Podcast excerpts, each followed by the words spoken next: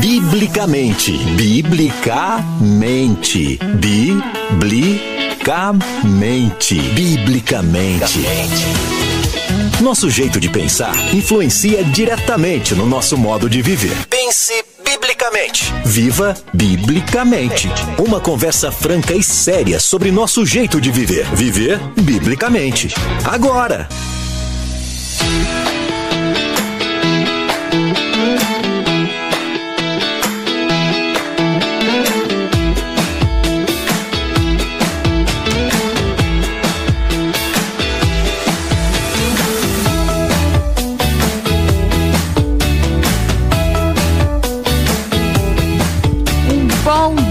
Na paz do Senhor. Eu sou a Roberta Polinário e vocês aí que estavam esperando o pastor César Cavalcante. Hoje é um programa especial, é um biblicamente só com mulheres, porque hoje o nosso assunto é câncer de mama. Em outubro, né, é, a gente tem o Outubro Rosa que é um mês da prevenção do câncer de mama. E esse assunto é muito importante para nós mulheres e os homens também, né? Com as suas mães, esposas e filhas. É, pra gente, e é um assunto muito importante que a gente tem para falar e trazer informação para você que está ouvindo aí a rádio musical, como a gente pode prevenir, quais são os sintomas, o que, que a gente deve fazer. E para falar sobre isso hoje aqui na rádio musical, eu tô com duas queridas. A primeira médica, a doutora Ana Prado. A Ana Prado, ela é médica há 20 anos, com especialização em pediatria, é pós-graduada em perícias médicas e em medicina formada pela Faculdade de Ciências Médicas da Santa Casa de São Paulo. É também pós-graduada em Medicina do Trabalho, com graduação médica pela Faculdade de Ciências Médicas de Alagoas, com MBA em Gestão em Ergonomia, formada na Faculdade Inspirar. No momento, ela trabalha na TV Record, com atendimento assistencial e na Sodexo, em projeto de qualidade de vida. A doutora Ana é palestrante em temas sobre prevenção do câncer ocupacional. A gente vai descobrir o que é câncer ocupacional daqui a pouco. Depressão, ansiedade, burnout, assim como participa em palestras do Outubro Rosa, Novembro Azul, Janeiro Branco e Dezembro Laranja. A doutora Ana Prado, é um prazer te receber aqui, estou muito feliz. Ela é casada também com um pastor, é pastora, e eu queria dizer que eu estou muito feliz em te receber hoje aqui. Obrigada, Roberta. Bom dia. Bom dia, Daiane. Bom dia a todos os ouvintes da Rádio Musical. Graça e paz a todos. Quero começar já agradecendo, agradecer a Deus por essa oportunidade. Estou muito feliz de estar aqui hoje. Sei que nós vamos alcançar o coração de muitas ouvintes, não só a mama, mas o coração também. E eu quero mandar um beijo para os meus colegas de trabalho. Sei que tem gente me ouvindo lá da Record. Um super beijo para os colegas da medicina, segurança do trabalho. Um beijo para o meu pastor Adson, pastora Alba, para todos os irmãos da IMAF e para todas que nos ouvem nesta manhã. Amém. E eu também estou aqui, que é um prazer receber a minha amiga de infância, psicóloga Daiane Oliveira. A Daiane, ela é psicóloga clínica, social e escolar e também socióloga formada pela PUC em São Paulo. É especialista em dependência tecnológica e os impactos no desenvolvimento emocional e social de crianças e adolescentes. Atualmente ela trabalha como psicóloga clínica em Perdizes, São Paulo. Daiane, é um prazer te receber. Eu estou muito feliz em estar aqui com você hoje nesse programa. Eu que estou muito feliz, quero agradecer aqui a oportunidade de estar aqui mais uma vez com vocês. Já me sinto super em casa aqui na musical, fico Ai, até que... triste quando demora muito para me convidar, gente. Já fico saudade, mas estou muito feliz de estar aqui falando de um tema que é tão pertinente, né, para esse mês de conscientização e de esclarecimentos também, né, de dúvidas. Acho que é muito importante. Então, quero agradecer a todos vocês, agradecer minha família e todo mundo que está me ouvindo hoje. E, e, é isso. Vamos lá, que tem muito assunto aí legal para a gente falar hoje aqui. Eu mesmo mesma tenho várias dúvidas que eu quero tirar hoje. Mas vamos lá. É, eu queria falar um pouco sobre o Outubro Rosa, que é um movimento internacional de conscientização para a detecção de precoce do câncer de mama. Ele foi criado em, na década de 90, quando o símbolo da prevenção do câncer de mama era um laço cor-de-rosa. Esse período ele é celebrado no Brasil e no exterior com o, objeto de, com o objetivo de compartilhar informações e promover a conscientização sobre o câncer de mama a fim de contribuir para a redução da, inciden da incidência e da mortalidade da doença. O câncer de mama, ele é o tipo mais que mais acomete mulheres em todo o mundo, com cerca de 2,3 milhões de novos casos. Foram estimados para o ano de 2020 em todo o mundo, o que representa cerca de 24,5% de todos os tipos de câncer diagnosticados em mulheres. É isso mesmo, doutora? É isso mesmo. Nossa. É de assustar, né? É Os números deixam a gente assustadas. Eu tive que ler duas vezes para captar informação que todos esses casos, olha só, 73.610 só em 2023 seriam no Brasil. Novos casos, muita coisa. Agora, deixa eu começar com essa pergunta, que nem está aqui no nosso roteiro. Por que a mama? Por que que sempre acomete primeiro a mama ou, ou é a mais comum? Por que isso? São vários fatores, Roberta. Se a gente for pensar, Olha, muita gente fala sobre os fatores genéticos e eles acreditam que esses fatores sejam determinantes, mas não. Descobri através de alguns estudos, a gente estava até conversando ali fora, que a maior parte dos casos de câncer de mama poderiam ser evitados. Se a gente olhar lá para trás e ver como era o estilo de vida das nossas avós, né, das nossas bisavós, a gente vai ver que não tinha nada a ver com o nosso estilo de vida hoje. Então, mudou muita coisa na alimentação, a questão do sedentarismo e a questão do ambiente, a poluição global. Então, peraí, só para eu entender. Então, não é necessariamente porque a minha, minha avó teve, a minha mãe teve, eu vou ter. Não. Então, hoje, a grande maioria, quantos por cento é, pelo, é por fatores externos? E 70%. Não... 70%, 70% do câncer de mama, então, a senhora está me dizendo que é por fator externo. Exato. Que eu poderia evitar. Exato. Então, então vamos lá. Para quem está ouvindo, o que, que eu posso fazer para evitar que eu tenha um câncer de mama? Que pergunta maravilhosa. Hum. Pergunta de um milhão de dólares, né?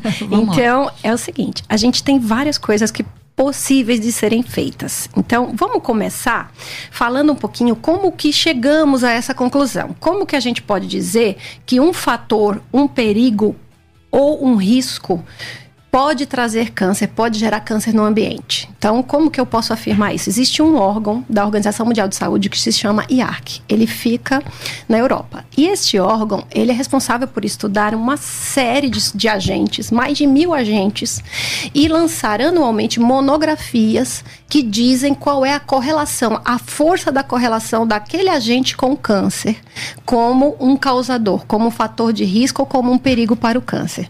Então, a gente pode citar citar aqui vários, mas dentre eles eu trouxe para as irmãs e para as mulheres que nos ouvem algumas curiosidades. Por exemplo, quem nunca foi num cabeleireiro e fez uma escova progressiva? Eu. Pois é, eu tô até passando a mão no meu aqui que já tem tempo que eu não faço. Mas eu não faço por quê? Vamos descobrir o porquê. Uhum. O formaldeído, ele está caracterizado como um agente 1A, isto é, cancerígeno para humanos, com estudos e comprovação suficiente de que ele gera câncer em seres humanos. Então, por exemplo, se eu faço uma escova progressiva que Sim. vai o formol, Sim. esse formol que é usado usado no meu cabelo. Sim. Ele é um agente que pode é, formar um câncer de mama. Hum, exato não só de mama, principalmente de laringe. O que, que acontece? O formol, quando ele é aquecido, ele volatiliza e ele fica no ar. E a gente respira. Perceba Sim, que o nosso nariz é um arde, né? Assim, é. o olho arde também. Até a laringe, a gente sente às vezes uma dificuldade para engolir, né? Sim. Então, com o passar do tempo, sim, as pessoas que lidam com o formol no seu dia a dia podem vir a ter um câncer de laringe. Mas não só o formol, eu trouxe aqui mais alguns de curiosidade. Tá, Por exemplo, as cabines, né, de é, bronzeamento artificial.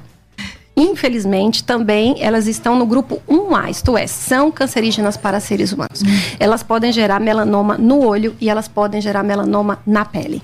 Então, a gente também deve ficar bem longe dessas cabines. E no Brasil, elas são, elas não são proibidas, né? Pois né? é. Então, é por isso que teve esse programa hoje. Meu Deus É para você que está em casa, essa pergunta sua vale um milhão de dólares.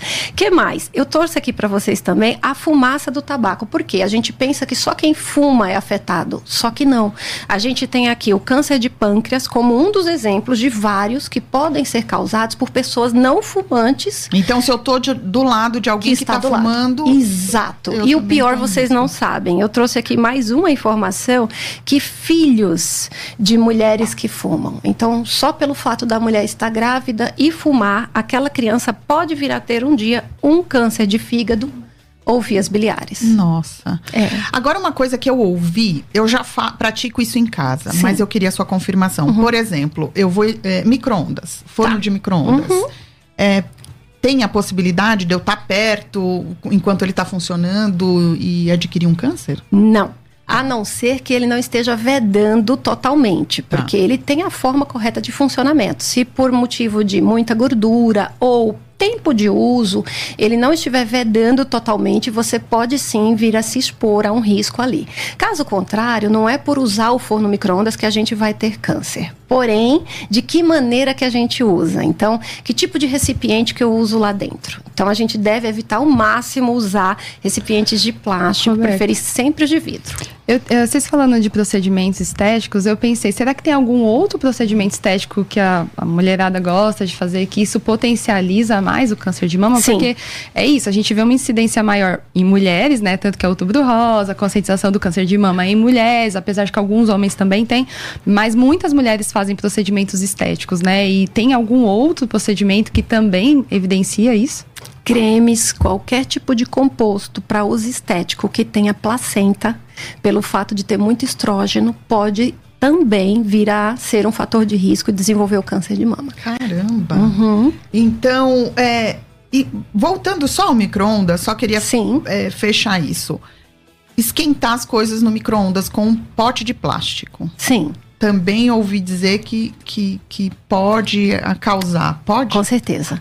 E o plástico eh, não é um recipiente ideal para ser levado a altas temperaturas. Quando em altas temperaturas, ele elimina substâncias que vão ali se diluir junto ao alimento e a gente vai acabar ingerindo aquelas substâncias que podem ser cancerígenas. Então, o ideal é que a gente utilize sempre um recipiente de vidro no micro-ondas ou o próprio prato, como a gente estava conversando lá fora de porcelana, Sim, pode sim. ser levado também com maior segurança. Meu Deus. Então você que tá em casa, que costuma esquentar as coisas no micro-ondas, no plástico, não faça mais isso. A gente tem que diminuir o risco, né? Isso também não quer dizer que ela vai fazer e vai ter câncer, mas se a gente tem a possibilidade de diminuir os riscos, por que não fazer? Por que não? né? Não fazer mais progressiva, não fazer bronzeamento artificial, não usar cremes que têm estrógeno, Exato. é, não esquentar as coisas no micro-ondas por. É, com, com um recipiente de plástico. E outra coisa que a gente estava falando lá fora é da luz, né? Isso, Isso. esse da luz é muito interessante. É, nesse mesmo site da IARC, eu gosto sempre de deixar as referências porque tem muito fake news. Tá. Então, tem dois sites que são extremamente confiáveis no meio científico, no meio médico e que a gente pode utilizar com uma certeza de estar falando coisas reais. Então, ah, o site da IARC, que eu já falei, e do INCA. Esses dois locais são fidedignos, a gente pode estar procurando sobre o assunto lá, você que está em casa, inclusive com uma linguagem bem bacana que todo mundo entende, né? Então pesquise depois. Então, sobre a luz, o que acontece? Ela é caracterizada como provavelmente cancerígena para seres humanos. Então, é, esses estudos dizem o quê? Que existe um fenômeno chamado light at night, que é o fenômeno LAN, e que as pessoas, as mulheres que trabalham em turnos noturnos, elas têm uma quebra do ciclo circadiano por conta da luz. Então, a luz branca, a luz azul, né, emitida à noite durante o seu horário de trabalho, o que ela faz? A retina capta aquela informação, aquela luz, e informa para o hipotálamo que é dia. O hipotálamo informa para a hipófise que é dia, ela produz menos melatonina. Produzindo menos melatonina também diminui a produção de calcitonina, cortisol e uma série de outros hormônios. Isso é extremamente maléfico para o corpo humano. Né? Então, esses hormônios, eles Sim. ajudariam, né, a ter uma barreira para isso. E quando Exato. esses hormônios são quebrados, fica um passe livre aí para ter um câncer. Perfeitamente. Agora, mudando um pouquinho, ô, Daiane, eu queria ouvir de você. é, eu vou contar uma história aqui particular, né? A minha avó, Dona Minervina, ela teve um câncer de mama aos 79 anos. Ela já tinha tido um câncer de ovário, útero tinha tirado tudo há 20 anos antes disso e ela teve aí um câncer de mama. Como ela já era idosa, foi muito louco, isso impactante para mim na época, porque o médico falou: olha, a gente vai tirar sua mama. E uma das coisas que, que eu não esqueço ela me dizer foi: "É, é, eu não posso, eu já tirei meu, meu útero, meu ovário, eu vou deixar de ser mulher. Então, é, eu queria, Dai, que você falasse pra gente esse impacto, né, pra mulher no, nesse é, é, a mama ela traz toda uma feminilidade para a mulher, né? Sim. Como é que é isso na cabeça? Como, como que a gente pode trabalhar isso, né? O que, que vale mais a pena? Né? Eu tirar minha mama, mas aí eu tô perdendo esse símbolo para mim, ou ficar com a doença, ou achar outros métodos. O que, que você me fala disso? Uau, que pergunta, né? É muito profunda essa pergunta, porque se a gente for pensar, na fase da quando a, a, mulher idosa, por exemplo, ela já não, não utiliza mais o seu órgão reprodutor, vamos dizer assim. Não tem uma função, mas mesmo assim ainda caracteriza uma, a sua própria identidade. Né, o seu corpo, é, os seus órgãos, então isso caracteriza a identidade da mulher. E isso é muito importante. Eu lembro que há uns dois anos atrás eu tive que retirar uma trompa. E eu fui pega exatamente nesse pensamento. É, uau, eu vou, vou tirar uma parte do meu órgão reprodutor. Isso, qual que é o impacto disso? Então, sim, há um impacto né, dentro do feminino.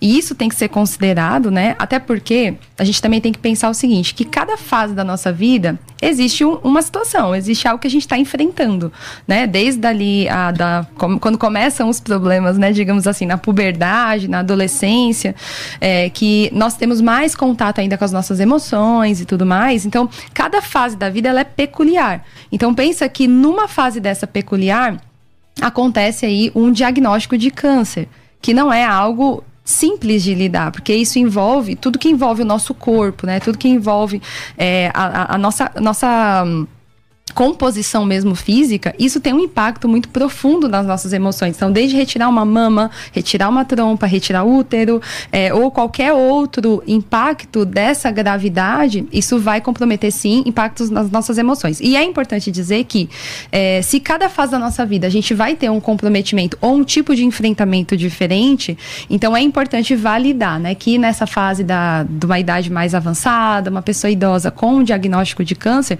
tem que ser validado sim o que ela está enfrentando como idade, né? De entender que é, tem uma questão maior com a finitude, com o tempo de vida, que isso, que a vida está acabando. É um pensamento, já é recorrente isso. Mas um diagnóstico então, tem um agravante aí. Então é muito importante, eu acho, que olhar para todas essas questões, cuidar de todas essas questões emocionais. E uma frase que eu sempre falo, principalmente na clínica, né, para os meus pacientes, é uma é uma quebra de um paradigma, né? Que às vezes as pessoas elas falam assim que a gente tem que buscar o equilíbrio. E aí as pessoas ficam falando isso o tempo todo. Não, a gente tem que buscar equilíbrio, vida equilibrada. Só que a vida, ela não é equilibrada a vida ela é cheia de imprevistos. A gente não dá conta de saber o que vai acontecer com a gente amanhã. A gente não dá conta de saber o que vai acontecer com a gente daqui um mês, um ano. Então, a vida ela é desequilibrada. Mas o importante é pensar que nós temos que estar equilibrados. Então, quando nós temos esse equilíbrio emocional diante das circunstâncias, diante da vida, diante de um diagnóstico muitas das vezes aversivo, que vai confrontar, que vai trazer aí uma negação principalmente, então é importante a gente entender que quando eu estou equilibrado equilibrada emocionalmente, eu consigo lidar com os desequilíbrios da vida. Mas é que eu, eu vou falar por mim, mas eu acho que eu estou falando por muita gente que está ouvindo agora. Um diagnóstico de câncer, para quem recebe, é sempre um diagnóstico de morte, né? Sim. Quando você pensa em câncer, você pensa, bom, se eu tiver, é questão de tempo uhum. para vir a morte. A gente sempre pensa nisso, né? Uhum. Então, eu imagino o quanto é difícil você lidar. Eu vou falar de uma pessoa mais nova, né? Sim. Que quando tem. Qual, aproveitando, qual que é a idade mais ou menos que acontece a grande maioria dos cânceres de mama? Dos 50 aos 69 anos. Então, 50 anos tem muita coisa ainda para acontecer. Então, eu imagino na cabeça Sim. de uma pessoa que recebe esse diagnóstico, né? Como é, que, como é que lida com isso, sabendo da possibilidade, né? Eu tenho filhos pequenos.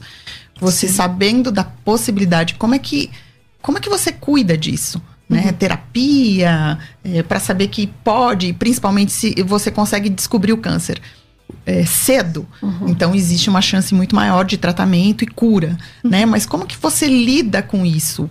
Como lidar? Eu acho que tu, é como eu falei, né? Tudo que compromete o nosso corpo, ele vai levar a gente para pensar em algo é, que vai trazer essa gravidade, esse pensamento é, de morte. Então, esses diagnósticos, quando são muito severos, você receber um diagnóstico de câncer não é fácil. É, é, como a gente pensar que nós temos certeza da finitude, nós temos certeza disso, é uma coisa real, né, dentro da nossa vivência, mas não é uma coisa, apesar de ser real, que a gente fica pensando nisso o tempo todo, que a gente quer chegar nesse lugar, até porque, como a Roberta falou, existe uma construção. Você tem filhos, você tem uma família, você tem uma carreira, é, você jamais vai querer que pensar que isso vai acontecer, até por conta das pessoas que dependem de você ou de coisas, de projetos, de sonhos que você tem a realizar. Então, receber esse diagnóstico sempre ele é muito impactante desse ponto de vista da emoção, porque vai te colocar em contato direto com algo que nós não queremos encarar, que é a finitude, que é esse lugar de acabou né? Tá para acabar.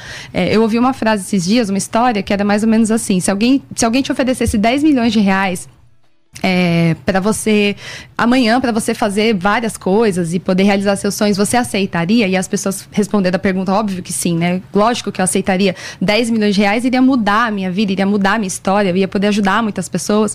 E aí fazem a mesma pergunta e falam assim: você gostaria de receber 10 milhões de reais, mas se você não acordasse, você, você receberia esses 10 milhões de reais mesmo se você não acordasse? Porque a pessoa poderia pensar assim, ah, poderia então deixar para minha família, deixar para alguém.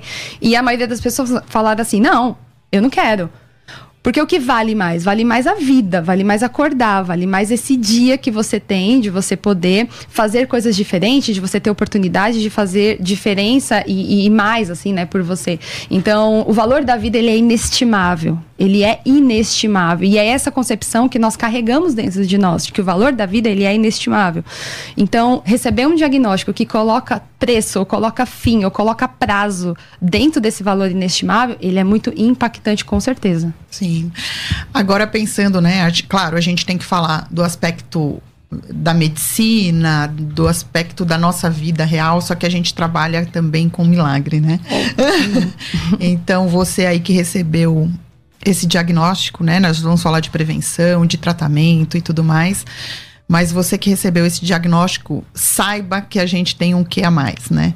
Que muda tudo, que pode mudar a sua história, né? Amém. Que pode te curar. A gente não sabe como, né? Mas é, ele faz. A gente crê num Deus que faz milagre. Amém. E que também pode curar. Eu queria falar agora, doutora, um pouquinho de, de como que a gente pode descobrir o câncer de mama dói. É, não, só vou descobrir se eu tocar. Não, ele pode ser visível. Como é que eu posso descobrir? que eu tenho essa doença? Como uma série de doenças que a gente lida no nosso dia a dia, é mais uma que no início ela é totalmente inexpressiva. A gente não tem sintoma, é assintomático no início. É por isso que a gente fala tanto que tem que fazer a triagem, tem que fazer o rastreio, né? Então, no nosso país, o SUS, ele disponibiliza todas as fases para prevenção e tratamento. Então, hoje você tem disponível a mamografia, que seria a fase de triagem. Você tem disponível a fase de diagnóstico, mamografia não é diagnóstica, né? Então, depois você segue para a fase de diagnóstico e em seguida a fase de tratamento. Então, assim, para descobrir, a gente vai precisar, nas fases iniciais, de uma mãozinha. Então precisa sim fazer algum teste de triagem, algum exame, precisa sim procurar um médico, né? Agora você vai me perguntar, ok, e a mulher que já está com sintomas, né? Quais seriam os principais sintomas? A que ela deveria ficar atenta e alerta? As que nos ouvem em casa e também para os homens, como já foi dito aqui, pode acontecer o câncer de mama em homens, né? Então eu trouxe até um pequeno slide para ilustrar esses principais sintomas. Então você que assiste existe, veja, o primeiro que a gente coloca ali é a secreção mamilar. Então, se você começou a perceber sangue, descarga de sangue ou descarga de secreção, leite, secreção purulenta, enfim, no mamilo, não é normal, tá, minha querida? Não é normal, precisa sim procurar um médico. Ah, eu estou com câncer também não é diagnóstico. Precisa procurar para que seja feita a investigação. Ah, eu tenho uma irritação, uma ferida na minha mama. A pele ficou estranha, como se fosse uma casca de laranja, grosseira. Ou a textura, como eu acabei de falar, ficou diferente. Ou um caroço visível. Ah, todo caroço é câncer? Não Temos muitos tipos de tumores benignos de mama, que são os fibroadenomas, que respondem aí por um 90% dos tumores que aparecem nas mamografias. Então, o que mais? Mudança da forma, a mama descaída, o endurecimento da pele, veias fáceis de observar, covas na pele, a inversão do mamilo, tá? Então, se esse mamilo ele inverte e eu percebo que ele dentro. entra exatamente, tá. isso também pode ser um sintoma de malignidade. Hum. É importante que todas que nos ouvem, é, eu lembro muito bem como hoje em uma igreja que eu fui e que a, a dirigente da igreja, né, a esposa do pastor, olhou e falou: "Eu estou com isso". E ela estava. E ela ah. falou assim: Eu vou procurar um médico quanto antes. E, e era mesmo. Em outra, a, a, a moça falou assim para mim: Ah, é uma picada de maribondo, que eu tô aqui já tem um ano na minha mama. Eu falei: Não é Meu é picada Deus. de maribondo, né? Vamos examinar isso. Não é picada de maribondo. Então, a, a, a, gente também tende a negar, a gente também tende a racionalizar tudo isso, né? Porque a gente tem medo. É isso. Uhum. Então, não, é. Eu não vou investigar, porque e se for, né? Uhum. Então, o nosso conselho é que você vá, que você investigue, porque quantas nos ouvem e foram curadas? Sim, quantas sim. no nosso meio que a gente conhece que venceram a doença? Então, o importante é que vá e que vá no início. Então, se qualquer desses sintomas tá, tá saindo um líquido aí do, do bico sim. e você não tá amamentando, tem uma irritação na pele, a textura uhum. mudou. Exato. Tem íngua, né? Que são tipo um, umas bolinhas uhum. embaixo do. Exato. Na axila. A cor da auréola diferente. É um caroço, né? Visível. Uhum mudança da forma da mama. Uhum. É a mama que caiu, uma só caiu demais uhum, da exato. outra também. Endurecimento da pele veias fáceis de observar. Então, se você está tendo, procure um médico, porque não necessariamente é um câncer, né? Mas Exato. se quanto quantos por cento a gente consegue ter su de sucesso no tratamento se for verificado antes? 90%. 90%. A depender da fase, nas fases iniciais, inclusive o tratamento é diferente, tudo é diferente. Nossa, Descobriu no começo, as chances de cura são elevadíssimas. Nossa, então isso precisa ser falado, né? Precisa. E, e, e tá, e me fala de tratamento psicológico nesse período. O que, que, a, o que, que a pessoa pode fazer? Eu acho que nesse caso, a doutora foi muito brilhante quando ela disse, né? Se identificado no começo tem 99% aí de chance de uma cura, de um resultado positivo, então, ao mesmo tempo, é, aceitar né, o tratamento psicológico também é muito importante. É, é, muito, é muito interessante entender isso, né? Que dentro do consultório eu, eu recebo muitos pacientes e como tem uma resistência a aceitar esse passo na vida, de você passar por um processo terapêutico que nada mais é do que um lugar onde você vai receber um acolhimento ideal, né, para que você possa falar sobre as suas questões, sejam elas emocionais, sejam elas é, do passado, dos traumas, de, de, pensamentos, de questionamentos que você tenha. Então, o procedimento terapêutico ele é essencial. Ele é essencial para todas as pessoas, para qualquer fase de vida. E nessa fase importante, que é o descobrimento, né, que é a, o diagnóstico de um câncer, que pode ser agressivo, que pode estar na fase inicial, que tem um tratamento, acho que a aceitação né, vindo junto com o tratamento terapêutico, porque o que, que a terapia ela vai te proporcionar? Exatamente refletir sobre esse momento de enfrentamento, de fortalecimento, de aceitação. Aceitação é um passo muito importante. Quando você aceita a tua vulnerabilidade, quando você aceita as tuas fraquezas, quando você aceita que você não é uma super mulher, que você não é um super homem e que você sim precisa de ajuda, que você precisa pensar de uma outra forma, agir de um outro jeito. Então, o, o, o procedimento terapêutico, né, o tratamento terapêutico ali, ele é muito essencial, principalmente acho que nessas fases, porque, como a doutora falou, a partir do momento que eu aceito o meu diagnóstico, então, peraí, eu vou atrás de, é, de um tratamento adequado, de um médico, de fazer exames, de tomar medicação, ou seja, eu vou enfrentar da melhor forma possível para que eu então tenha um resultado melhor, mais satisfatório dentro do meu diagnóstico, dentro daquilo que eu estou passando. Então, eu acredito que quando as emoções elas estão alinhadas aí com essa questão da aceitação, de eu enfrentar melhor esse problema, eu tenho uma chance maior também de ter um poder curativo melhor. E aí acho que a Roberta falou aqui uma coisa muito legal, que é o que a gente tem a fé, né? O plus da fé. Uhum. E gente, a fé, ela não é negligenciada em nenhum momento dentro do consultório terapêutico. Pelo contrário, é, o que, que o paciente traz como recurso terapêutico? Ele traz a fé, então vamos utilizar a fé, vamos apostar na fé, vamos usar essa fé de uma forma saudável. E aí, quando eu falo de fé saudável, é uma fé que depende de Deus, é uma fé dependente, é uma fé que acredita, é uma fé que te leva para esse lugar até mesmo para potencializar a tua cura. E aí, gente, existe um monte de pesquisas, um monte de pesquisas que vincula exatamente pessoas que encaram seus problemas com mais aceitação, com mais fé, com mais é, é, acreditando mais na vida, elas têm um resultado muito mais positivo do que aquelas que não acreditam, do que aquelas que se vitimizam, do que aquelas que correm para dentro de um lugar e ficam ali, né, não aceitando o tratamento e as, e as questões. Assim. É, a fé muda tudo. Bom, pessoal, é, a gente sabe, né, é sabido que o, o SUS a gente tem algumas dificuldades de tempo para atendimento e isso pode ser fundamental para o tratamento.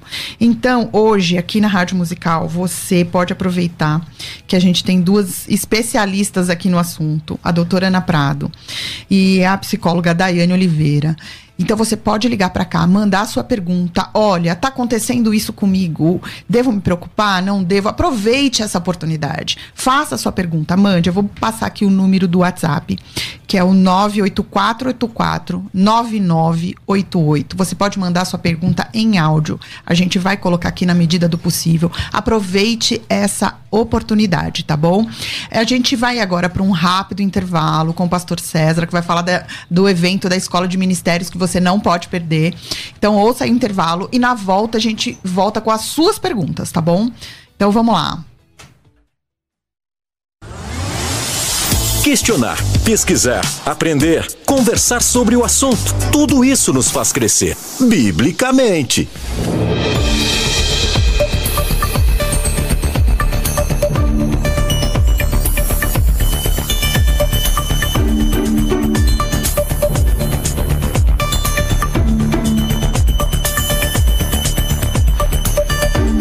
Faculdade Teológica Bethesda tem diversos cursos, mais de 100 mil alunos, e um dos projetos da Faculdade Bethesda se chama Escola de Ministérios. Na Escola de Ministérios, os alunos têm um evento ao vivo uma vez por ano. Você está vendo aí imagens dos últimos, é, das, das, últimas edições do evento ao vivo da Escola de Ministérios.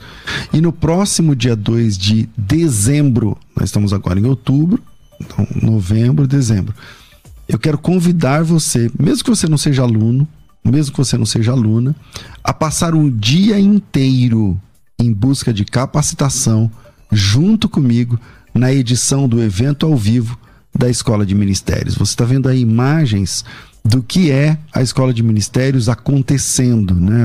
A galera chegando, o auditório se enchendo, os louvores, a adoração, as preleções, as dinâmicas, as oficinas, as entrevistas, os, os debates, as perguntas e respostas. Agora pensa num dia inteiro com a gente, das 8 da manhã até as 8 horas da noite. Um dia inteiro. Qual foi a última vez? Qual foi a última vez que você investiu no teu chamado, no teu ministério de uma forma é, assim robusta, né? Pensa um dia inteiro. Preletores confirmados, tá? Preletores confirmados. Pastor Carlito Paz da Igreja da Cidade em São José dos Campos. Essa é uma das maiores igrejas do Brasil. O trabalho que ele faz ali, inclusive com educação, é assim, vale a pena sentar e ouvir. Se você é pastor, ele vai falar sobre a igreja e os modelos de crescimento. Então, vale muito, muito, muito a pena. Tudo que nós queremos é ver a obra de Deus crescendo. Então, a Escola de Ministério está trazendo um dos pastores principais nessa área para passar o dia com a gente, para explicar para você, para ter essa mentoria contigo, para para gente para compartilhar com a gente. Depois tem oficina, depois ele vai falar sobre o testemunho, como que ele fez, né, o passo a passo. Então isso é escola de ministérios. Pastor confirmado, pastor Paulo Júnior. Você deve conhecer ele das redes sociais, dos vídeos, dos cortes que o pessoal faz, às vezes muito contundente, e ele vai estar tá falando sobre a diferença do verdadeiro e falso evangelho hoje em dia. Então vale muito a pena, vale muito a pena. Pastor Tiago Marques, do Ministério Jesus Cop, ele vai falar sobre propósito. O último livro que ele escreveu é um livro falando, falando sobre o propósito no ministério. Então, às vezes, você está aí com meio apagado tal, tá na hora de buscar mais conhecimento, está na hora de buscar mais embasamento, está na hora de buscar mais capacitação para o seu chamado, para o seu ministério. Fora, bom, pastor Deiró de Andrade vai falar sobre santidade na tesouraria da igreja. Você já ouviu alguém falando sobre isso? Olha que interessante. O pastor Deiró é um dos grandes pastores de São Paulo, uma das maiores igrejas daqui de São Paulo, e ele vai falar sobre isso: santidade na tesouraria da igreja. Você precisa ouvir essa ministração, você precisa acompanhar isso de perto. É, pastor Ricardo Oliveira pastor Ricardo Oliveira com certeza já torceu para ele quando ele estava jogando pela seleção brasileira, né? E ele vai falar sobre liderança. Um pouca gente sabe, mas o pastor Ricardo Oliveira, ele é pastor de verdade, não é pastor, ah, é considerado pastor lá pelos jogadores, não, porque ele era do Santos, do, do Barcelona, não sei o que, não, não.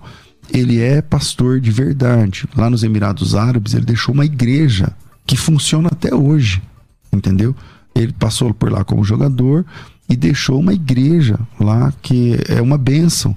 Então, ele vai falar sobre liderança, como exercer liderança em vários aspectos da vida, não somente na igreja, dentro das quatro paredes da igreja. Então vale muito a pena. É, o Bispo Samuel Ferreira será o nosso anfitrião. O ano, na, última, na última edição ele participou, ele falou: a próxima eu quero que você faça lá na Assembleia de Deus do Braz. Então, aonde vai funcionar essa próxima edição da Escola de Ministérios? Na Debras, aqui na Celso Garcia, 560. É muito fácil de chegar. É, todo o apoio está sendo dado lá pelos, pelo Bispo Samuel Ferreira e os pastores, né, pastor Marcos Rangel, demais pastores da Debras, para receber esse grande evento. Então, você pode estar com a gente? Pode. No primeiro lote, agora veja só, eu quis fazer um evento assim bem barato, né? Então o, o valor é 197 reais.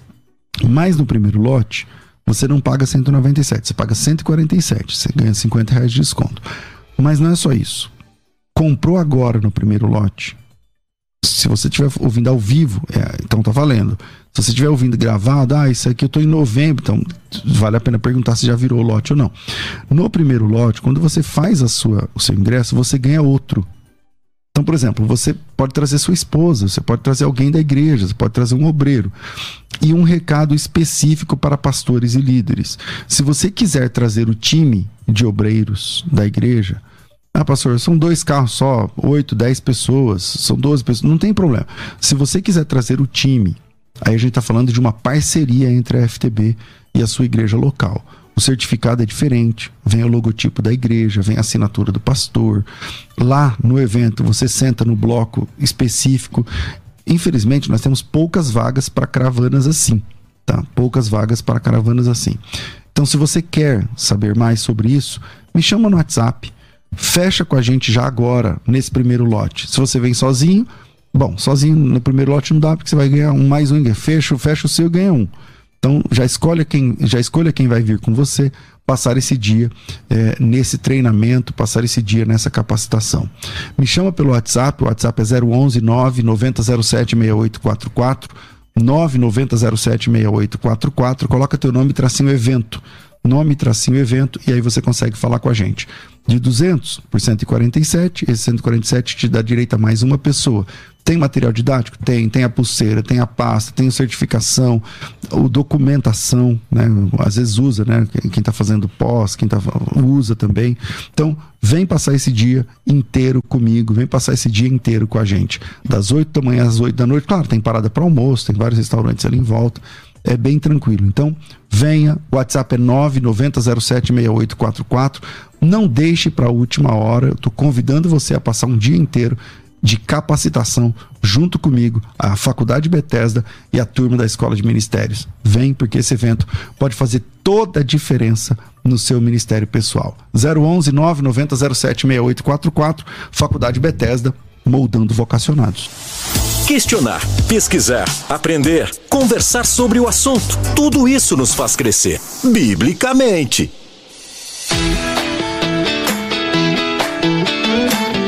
Voltamos aqui com o seu programa Biblicamente. Hoje a gente está falando sobre outubro, outubro Rosa, sobre a prevenção do câncer de mama em mulheres e homens também. E antes do intervalo, eu disse que você pode mandar sua pergunta no nosso WhatsApp 98484 9988. E uma coisa só que eu esqueci de falar, que você mandar sua pergunta, manda pelo menos 30 segundos, no máximo 30 segundos, para a gente poder colocar as perguntas aqui e aproveitar a, a presença dessas duas profissionais para tirar sua dúvida aí em casa. Vamos ao primeiro áudio, Rafa? Bom dia, irmãs da Musical FM, parabéns pela iniciativa. É um programa esclarecedor, de suma importância. Quem fala aqui é Alexandre, de Guaratinguetá, São Paulo. Eu procuro cuidar aqui da minha saúde, da saúde da minha família. Uma pergunta específica.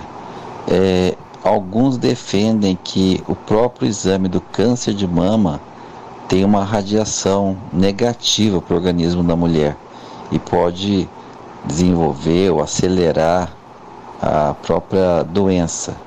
Eu, como leigo, gostaria de ouvir a opinião que eu me parece bastante distorcida. Olha, que pergunta, Alexandre. Tô com você.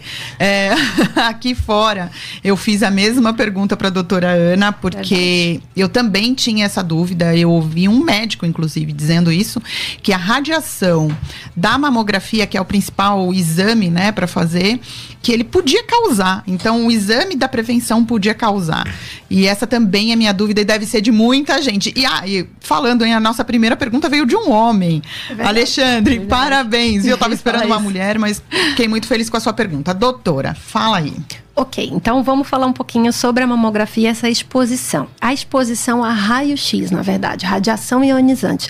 Qualquer tipo, então raio-x, tomografia computadorizada, mamografia, se for com frequência, aumenta a probabilidade. Não quer dizer que vai gerar um câncer ou que vai agravar. A gente estava conversando ali fora sobre a exposição ocupacional de médicos, enfermeiros, técnicos de radiologia, alguns dentistas que se expõem ali à radiação durante né, seu trabalho, seu horário de trabalho. Essa radiação, ela é cumulativa, ela vai se acumulando. Ah, tá. é, e o uh, uso de capotes de chumbo, tungstênio, enfim, para reduzir, reduz até 80% da absorção dessa radiação, não reduz 100%. Então, as pessoas que estão ali fazendo uso e uh, trabalhando com aquilo diretamente, elas se expõem muito, muito mais do, do que, que, nós pontualmente fazendo uma mamografia a cada dois anos ou a cada ano, por exemplo. Então, por exemplo, eu faço mamografia todos os anos. Eu não tenho, eu não corro esse risco.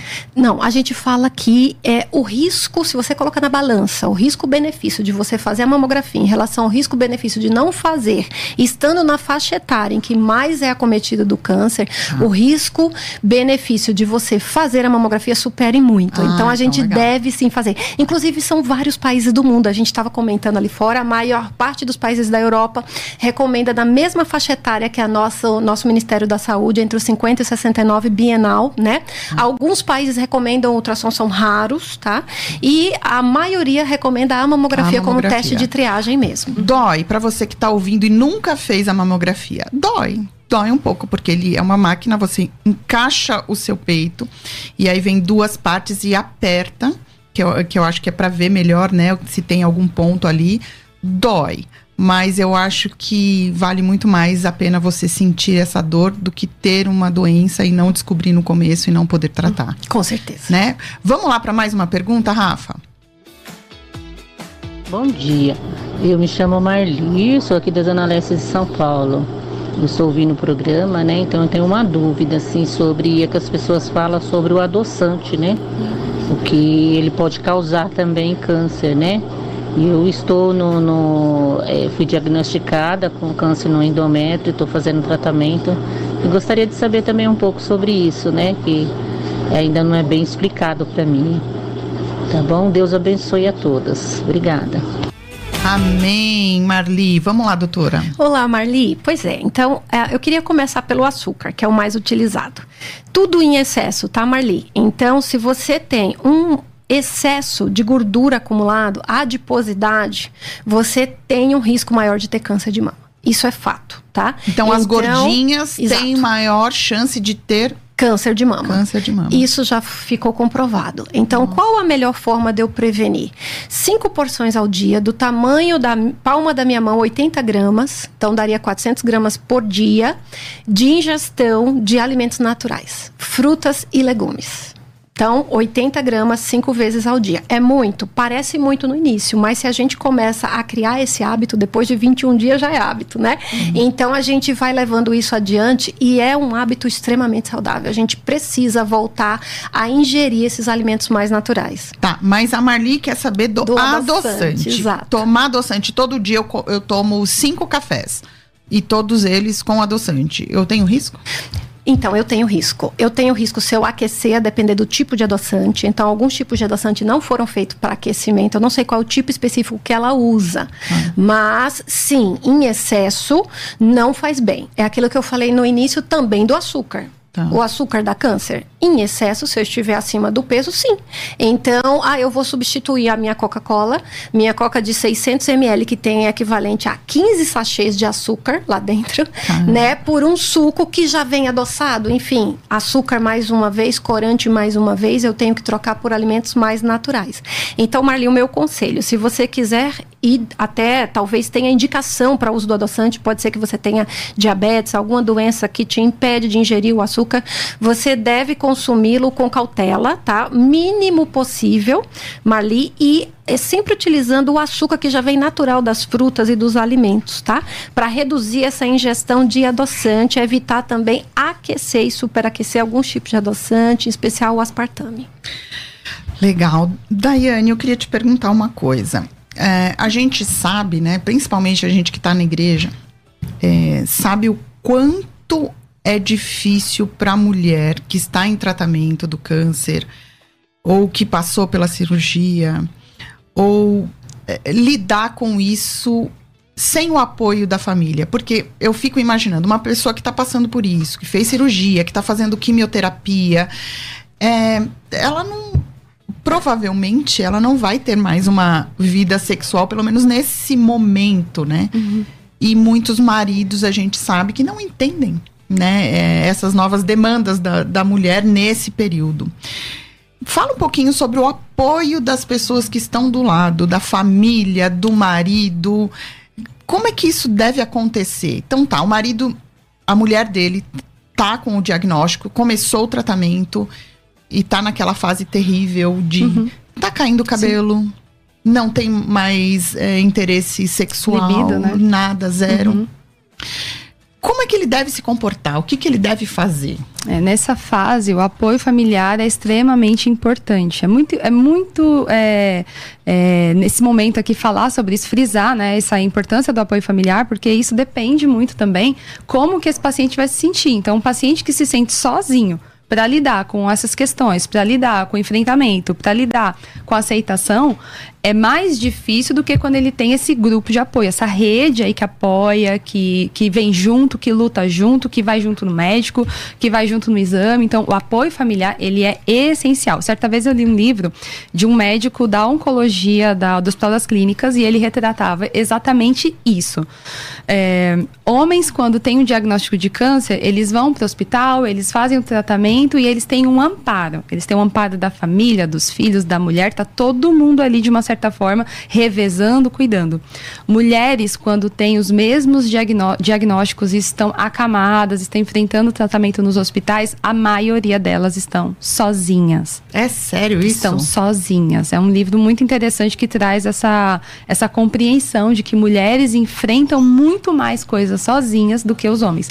Então, assim, partindo disso, o apoio familiar ele é extremamente importante. Precisa ter o apoio do, do marido, dos filhos.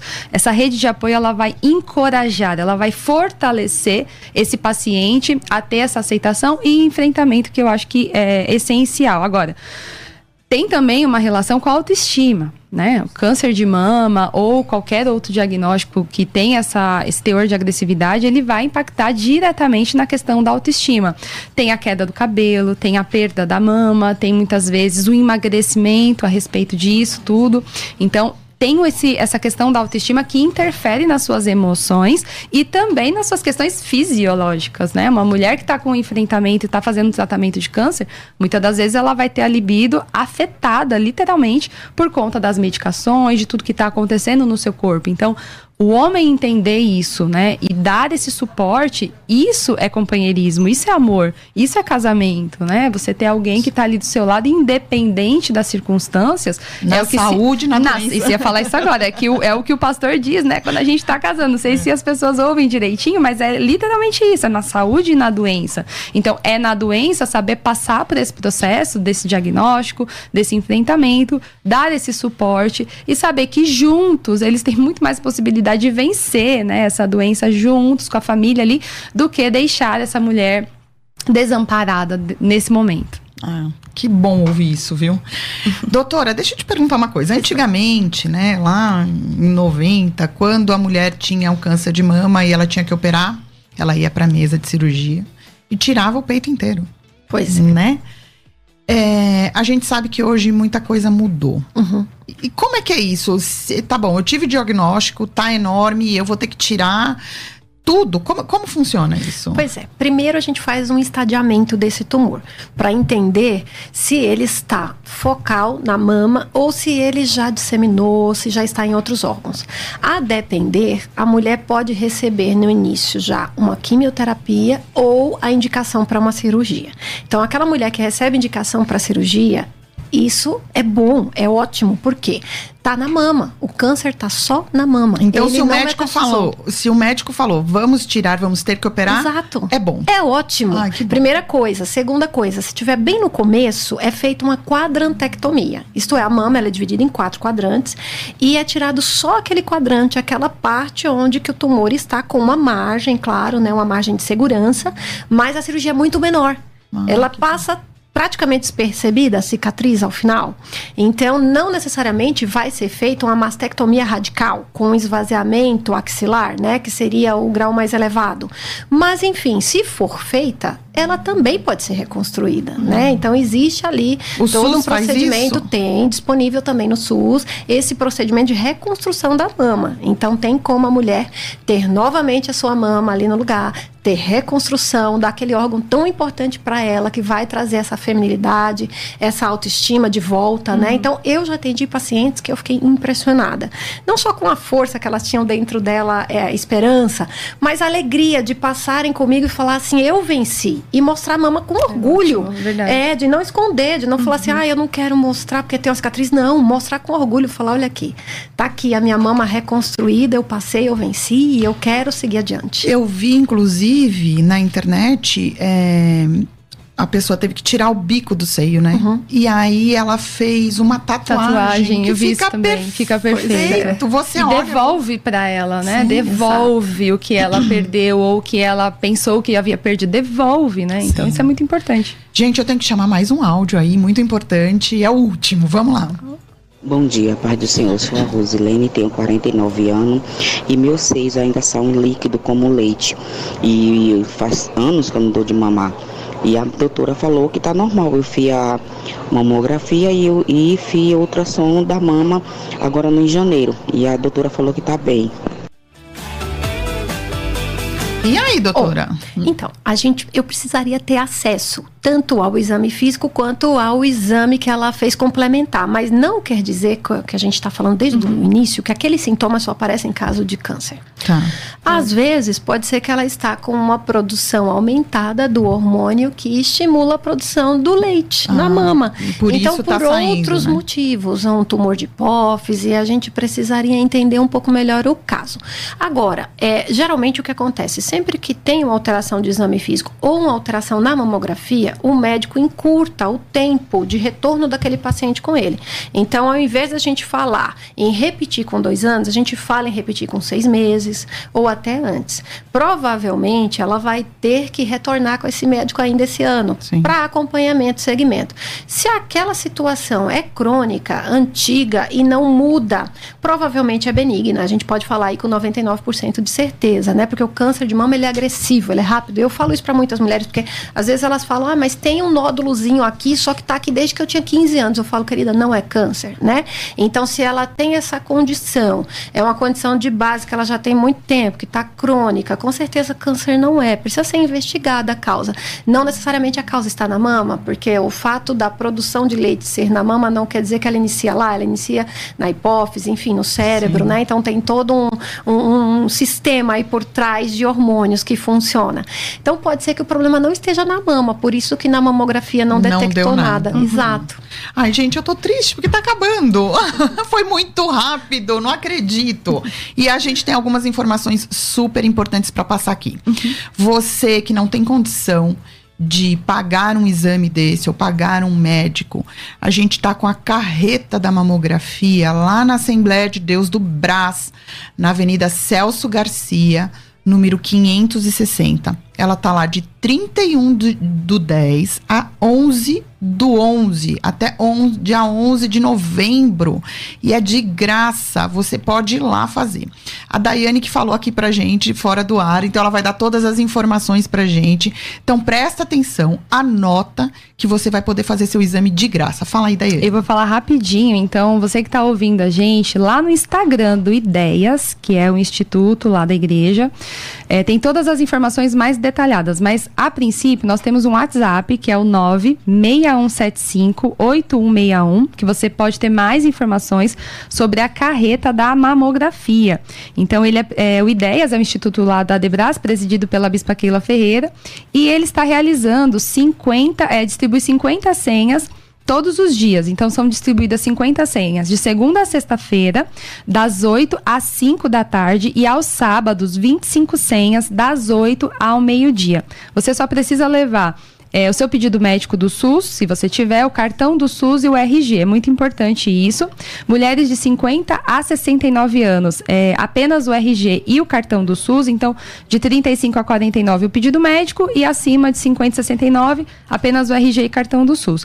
Mulheres acima de 70 anos, levar o pedido médico do SUS, cartão do SUS e RG. O endereço tá ali do ladinho da Debras. Então, a Debras está na Celso Garcia 560. A carreta fica numa travessinha no Largo Senador Moraes de Barros, número 106. Então, maiores informações está tudo lá no Instagram do Ideias.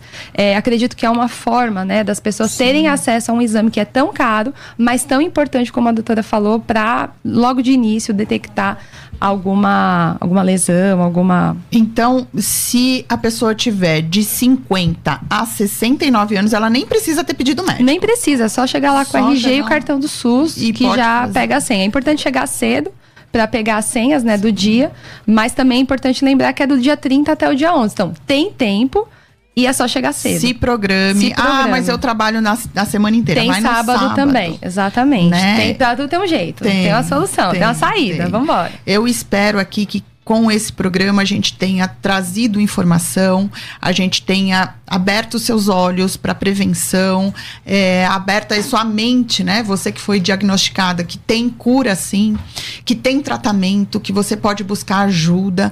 Então eu queria agradecer a presença aí da doutora Ana Prado, eu que agradeço. Foi muito bom te receber aqui. Obrigada. E eu fico muito orgulhosa de ter pessoas é, inteligentes, mulheres inteligentes, mulheres com, com Deus, que vivem uma vida dedicada a Deus é, no nosso meio. Eu te agradeço muito por essa oportunidade de tê-la aqui no nosso programa. E você, Dai, também queria agradecer. Sempre que a gente convida, você está aqui, você é uma querida. Obrigada. Desde sempre. E saiba que a Rádio Musical está aqui à sua disposição. Obrigada. Eu quero só agradecer a todos vocês e deixar um recado final para você, mulher que está nos ouvindo. Você não está sozinha nessa. Você tem aí é, um grupo, pessoas que podem te ajudar. Acho que esse programa e essa abertura, acho que já é um começo, né? Um apoio muito importante para que você não se sinta sozinha, que você saiba que você tem ajuda, que você tem apoio, que é só procurar os médicos que tudo certo, né? Amém. Gente, Amém. amanhã pastor César Cavalcante está aqui com o debate da Rádio Musical e a gente te espera. Um beijo. Que pena que acabou. Deus abençoe. Tchau.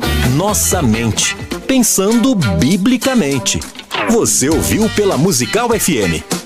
Um tempo para pensar biblicamente.